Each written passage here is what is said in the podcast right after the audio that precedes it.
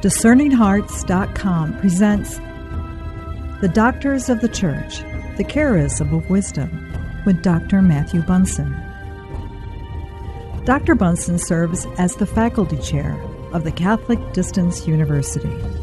He is also a senior fellow at the St. Paul Center for Biblical Theology. He is the author or co author of over 45 books, including the Pope Encyclopedia, the Encyclopedia of Catholic History, the Encyclopedia of Saints, the Encyclopedia of U.S. Catholic History, and Pope Francis. Dr. Bunson serves as a senior contributor for EWTN. The Doctors of the Church, The Charism of Wisdom, with Dr. Matthew Bunson. I'm your host, Chris McGregor.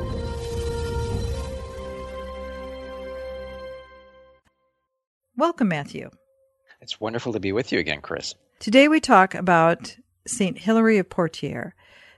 When did he become a doctor of the church? Yeah, Hilary was proclaimed a doctor of the church in 1851 uh, by Pope Pius IX. He lived during what time period? Yeah, uh, Hilary lived uh, from around 300 to around 368, so he lived in the fourth century.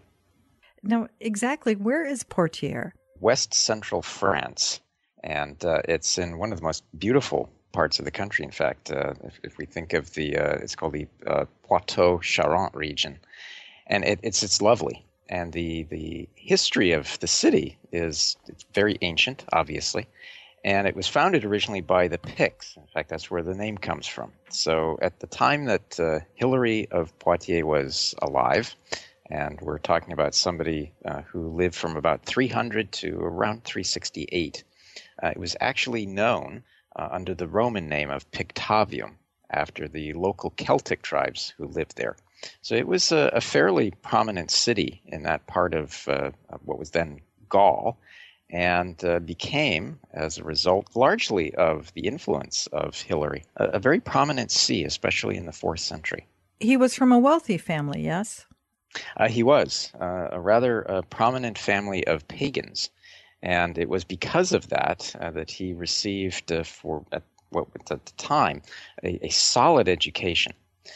And this is important to note because this is going to have some importance later in his life. he studied Greek.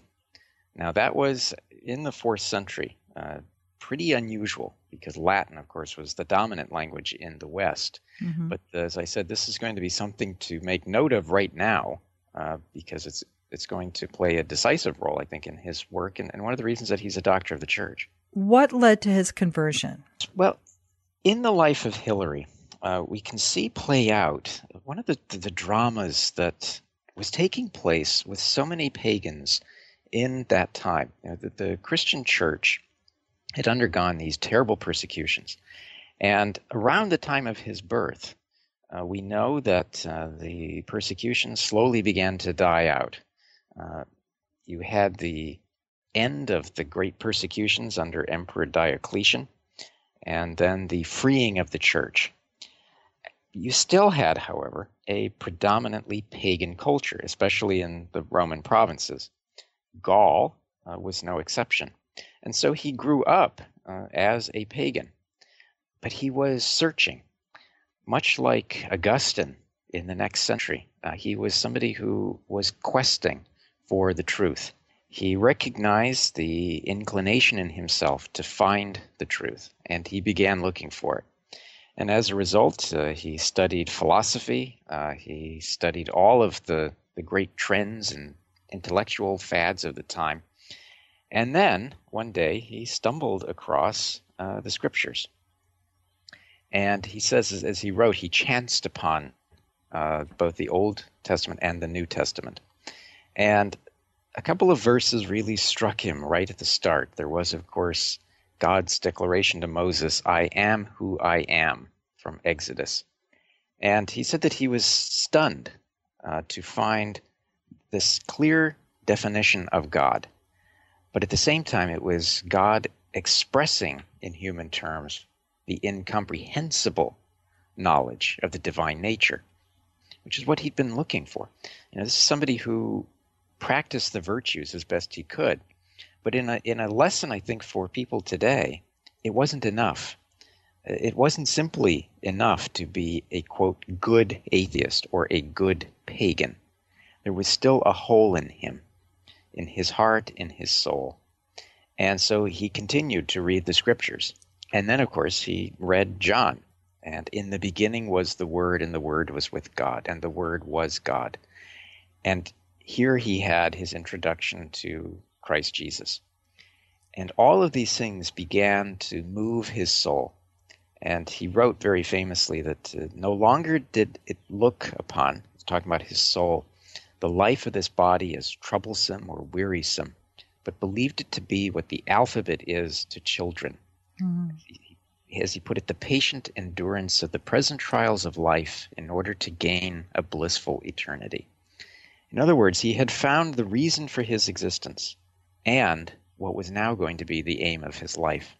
So he converted, and he was, uh, at that point, already married and came into the church and uh, very quickly after becoming a Christian, uh, became a, a, most prominent leader of the Christian community in Poitiers, uh, and was soon, of course, elected Bishop of Poitiers uh, by the, the clergy and the lay people, despite the fact that he was uh, already married and, and had a daughter uh, who was named Abra, who herself is ranked among the saints. This time is about, oh, 350s AD. Yes. And, you know, for us, we have to remember this is a very early church as far as its establishment throughout the world. It yeah. is really beginning to take hold, and we are in France, the area of France where this, where Hilary would become the bishop. Absolutely, uh, and and the church is even younger in a place like Gaul than it was elsewhere uh, for two reasons. One, the, the faith had just been arriving in the previous hundred years or so, but this is during, when it arrived, the terrible persecutions, especially in the Western Empire, uh, by different emperors. As I was just mentioning, Diocletian and Galerius uh, waged pitiless, merciless persecutions of the church for many, many decades. So the church was just emerging out of the catacombs, so to speak. And the church, as a result, was also very young. Uh, it is safe to say that most of the people who lived in what was the city that became Poitiers were pagans. And so one of the tasks that he had immediately in front of him was converting this pagan establishment, this pagan culture that he had emerged from. So he knew the path to Christ. Uh, and one of the hallmarks of his life was being a conciliator, being somebody who could mediate uh, between different factions and groups. And, and, that was something that he took upon himself as bishop to begin laying out to the pagans of the region what it was about the Christian faith that had moved him to become a Christian and how their lives could be happier and more fulfilled uh, by being Christians. But at the same time, he very quickly encountered what was the great heresy of the era. You know, we talked uh, in our week about St. Athanasius, about the great heresy of Arianism mm-hmm. and the problems and troubles that it created in the eastern parts of the Roman Empire, the Christian Church. St. Hilary is now confronting the, the crisis of Arianism as it was trying to gain foot to plant its roots in the Western Church. And that then became one of the central preoccupations of his life as, as a bishop. And for that reason, he is known as the Hammer of the Arians and also the Athanasius of the West. Hmm. Yeah, it's one thing to have to bring the gospel to those who have never heard it and to give them the message at, in truth as you have received it. It's another thing when in that attempt you're having to deal with others who are giving a twisted version of what they perceive to be the good news. And that's yeah. what was happening with the Arians, the Arian very heresy. Mu- very much so, yeah. And here's another lesson for us today, and that is that we need to present, we, we talk about the new evangelization, present the authentic teachings of a church to what is a largely post Christian world. Mm-hmm. And it's difficult for us to do that when there are members within our own community who are not teaching the authentic gospel, who are not proclaiming uh, the authentic teachings of the church. So, this is a lesson for us as well to remember as, as we try uh, to rebuild Christian civilization and to re, rekindle that apostolic zeal and to have that apostolic courage of the early church exactly as uh, St. Hilary did. One thing that we have to appreciate too is the matter of distance. Uh, very, very problematic in that day in trying to gather together with the the Church of Rome to be able to gather with other bishops to make sure that those teachings are authentic. Yes, you're absolutely right, and and this in a way is is the the launching point uh, for his great struggle with with Arianism because he was seeing in the West various local bishops gathering councils, and some of these local bishops were themselves supporters of the Arian heresy.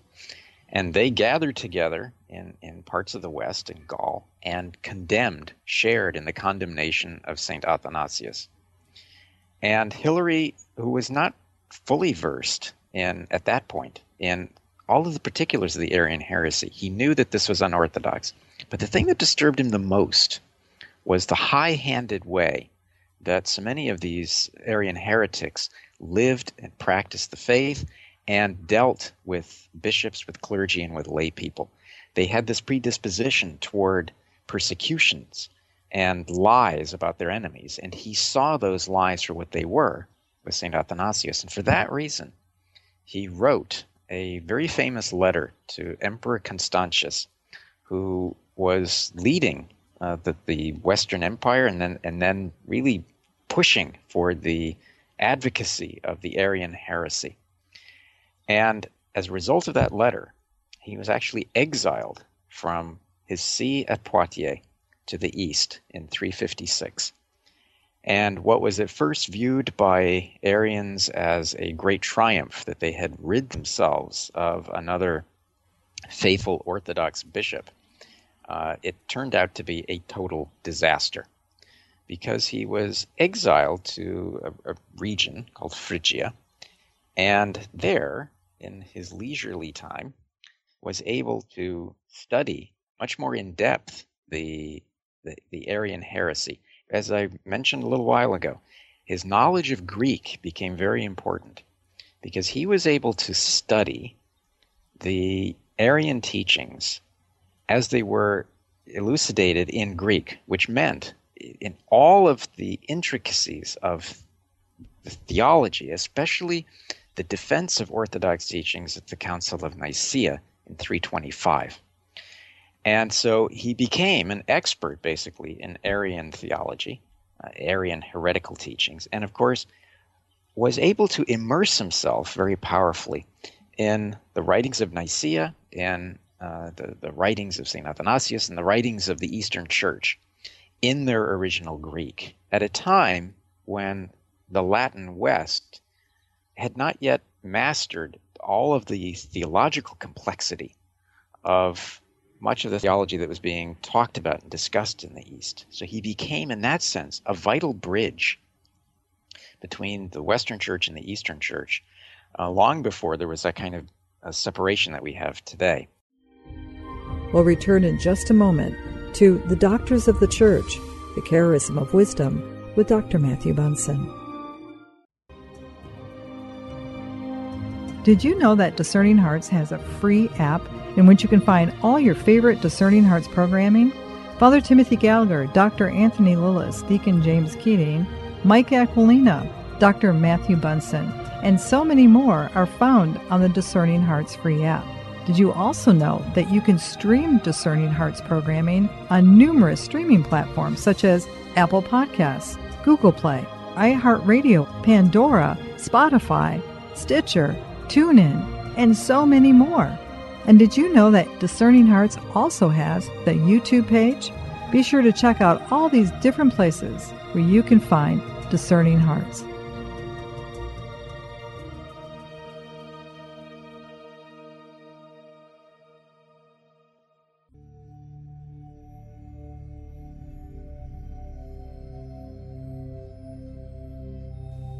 The Creed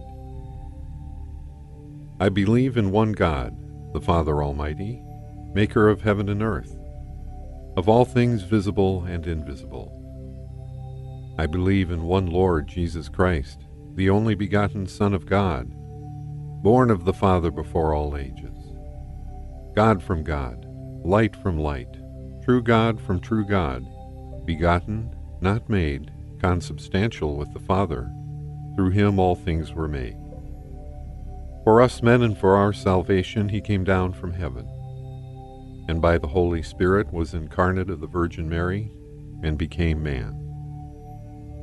For our sake he was crucified under Pontius Pilate, he suffered death, and was buried, and rose again on the third day in accordance with the Scriptures. He ascended into heaven, and is seated at the right hand of the Father. He will come again in glory to judge the living and the dead and his kingdom will have no end. I believe in the Holy Spirit, the Lord, the giver of life, who proceeds from the Father and the Son, who with the Father and the Son is adored and glorified, who has spoken through the prophets. I believe in one, holy, Catholic, and Apostolic Church. I confess one baptism for the forgiveness of sins, and I look forward to the resurrection of the dead and the life of the world to come. Amen.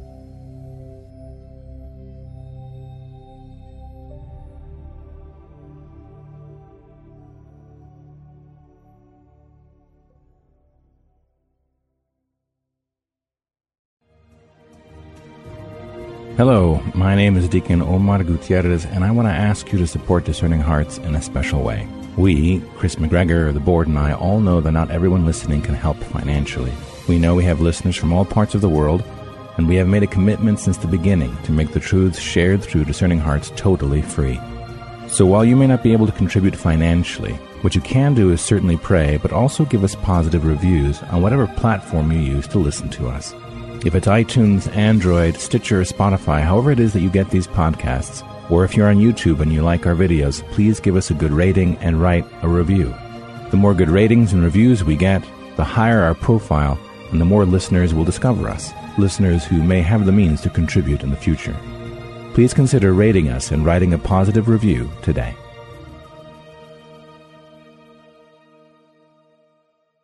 How very interesting that here we have what seemed to be a tragedy that he would be exiled from his people actually turned out to be the, a great gift. And isn't that something we see in our own lives? Things that we we think are disastrous, God brings out such great good because in this, can I call it a forced sabbatical essentially? There was a greater strength that came about in him, not only in his knowledge, but I'm sure in his determination. Yes, absolutely. And in the East, from his place of exile, he began speaking. And of course, as a bishop, uh, in exile, but still a bishop. He was invited to participate in some of the local councils that were taking place. And his letters to the emperors, his letters to other bishops, his letters to the church at large, his letters back home, all of them defending Orthodox teachings, refuting the Arian heresies, soon became a major source of annoyance to the Arian heretics, especially those Arianizing bishops, as they were called in the East, who soon uh, petitioned uh, the emperor uh, to send him back home. Uh, the, the writer Sulpicius Severus uh, said that the, the emperor grew so tired of dealing with him, of having to put up with his letters and communications and calls for an end to the heresy. He was known as the sower of discord and the disturber of the Oriental peace. And it, it gives us a little snapshot as to what an annoyance he had become. That they were actually willing to take the risk of sending him back to his see rather than have him continuing to do wholesale damage to the Arian cause in the East. But Hilary was a, was a very shrewd man because he had his freedom to go back to his see, but he did not set out directly for Gaul. Instead, he traveled through Greece and then through Italy. And he did this in order to continue preaching, to wage that war that spiritual war against the Arian heresy. And by the time he reached Poitiers, uh, he was able to largely remain there in peace. But he was one of the great and respected figures in the church of his time. They sent the hammer home. They did. and he hammered his way all the way, walking all the way back. A remarkable, remarkable story. And his writings, in particular on the Trinity, they still, can we say, hammer at the heart today? Uh, they do. And there's a beauty to Hilary's work because in the East, he came across uh, hymns that were used by uh, the Arians and also by Orthodox Christians as a means of advancing their cause. And this is uh, helpful to think about because in these hymns, in the lyrics, you know, we, we hear songs today, even hymns that we sing in church, and how, how much attention do we actually pay to what the lyrics say? Well, the hymns in the East were considered absolutely crucial as a way of expressing teachings. So both the Arians and the Orthodox Christians used them. So Hilary then went about doing the same thing once he got home. He began composing hymns uh, that helped to spread the faith, but also to defend uh, the authentic teachings of the church. And he is honored in that sense as one of the first uh, hymn writers in the Western Church uh, to whom we can actually attribute uh, his name to specific hymns. He was also uh, very interested in exegesis. So he was one of the first composers or writers of a commentary on the Gospel of Matthew in Latin. And then uh, he is the author of probably his greatest work, which is uh, on the Trinity, De Trinitate. And Pope Benedict XVI, in his marvelous studies on the doctrines of the church, said that for Hilary, the starting point for his theological reflections was always baptismal faith. Hilary wrote that Jesus has commanded us to baptize in the name of the Father and of the Son and of the Holy Spirit. He says that is in the confession of the author of the only begotten one and the gift. The author of all things is one alone, for one alone is God the Father, from whom all things proceed. One alone is our Lord Jesus Christ, through whom all things exist. And one alone is the Spirit. So he adds that, that God knows not how to be anything other than love. He knows not how to be anyone other than the Father. And, and these are really important teachings, I think, that helped to inoculate the West to such a degree uh, from the Arian heresy that's so bedeviled parts of the church that because of his work and the work of the popes and, and other bishops, but especially because of Hilary's gentle love for authentic teachings, that Arianism never became a, a major problem in the West. Fascinating. Again, the, the time is 350 or so, and he would be very influenced, and as you have just told us, wrote a commentary on the Gospel of Matthew, that mm-hmm. the influence of the Gospels, even at that time, the 300s, when the canon was just being put together, the power of those Gospels to touch hearts.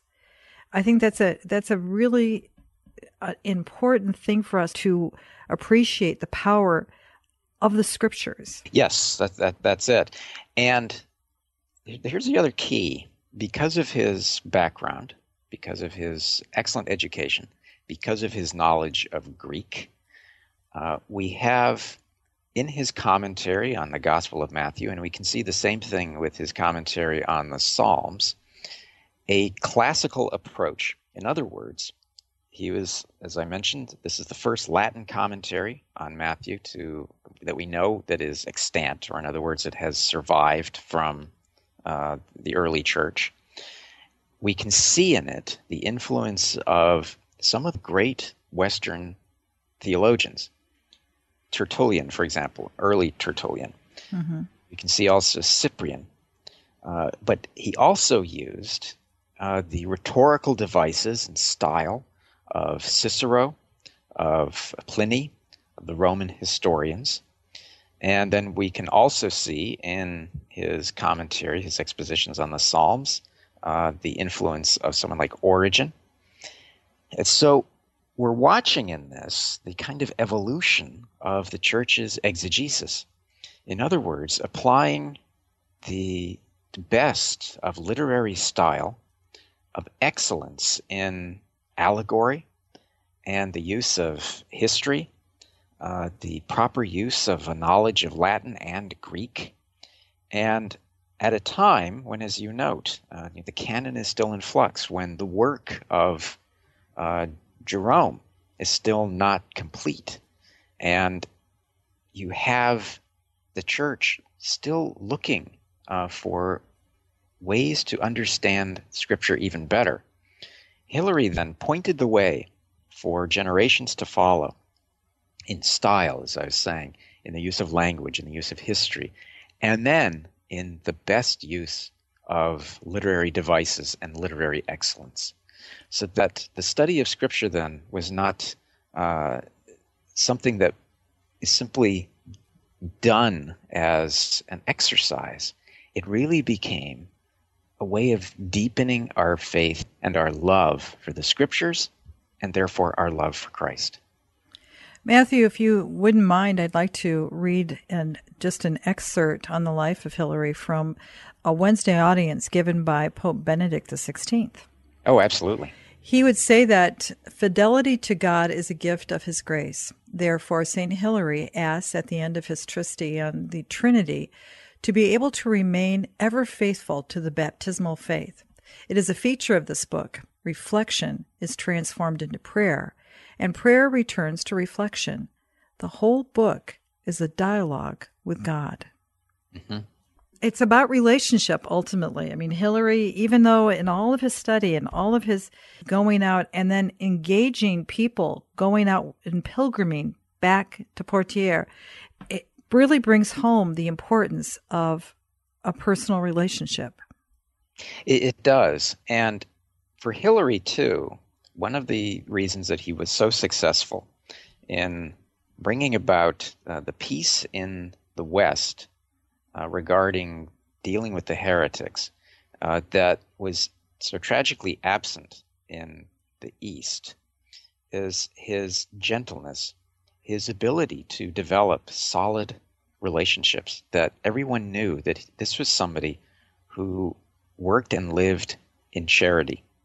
And therefore, he was very successful in the different factions, especially among the Arians, because the Arians themselves, being classic heretics, had divided and then subdivided among themselves, arguing over the finer points of, of their version, their heretical versions of Christology, so called semi Arians.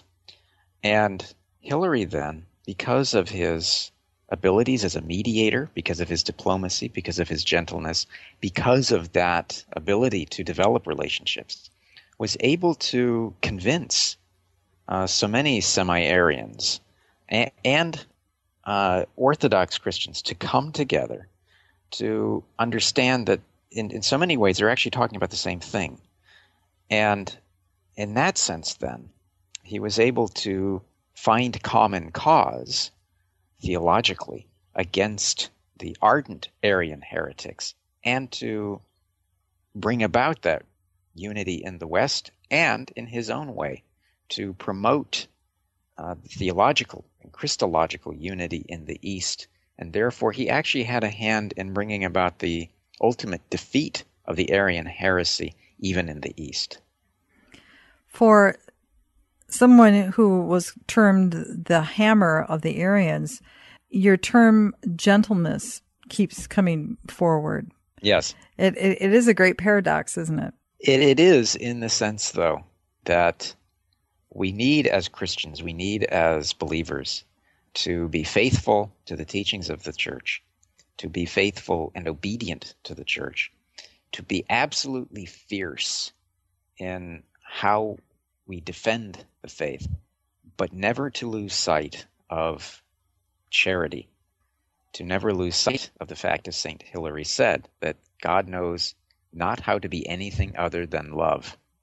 And he demonstrates that when we deal with crises, by being Christ like and by seeing Christ in others and to help them understand Christ as he truly is, that is the road to success. And while it seems at first a contradiction to be a hammer of Arians, he still loved. And that, I think, is one of the great lessons that we can all take from St. Hilary. How wonderful. Thank you so much, Dr. Matthew Bunson. It's a privilege to be with you, Kris. I look forward to our next show. You've been listening to The Doctors of the Church, The Charism of Wisdom with Dr. Matthew Bunson. To hear and or to download this conversation along with hundreds of other spiritual formation programs, visit discerninghearts.com or you can find it in the free Discerning Hearts app. This has been a production of Discerning Hearts. I'm your host, Kris McGregor.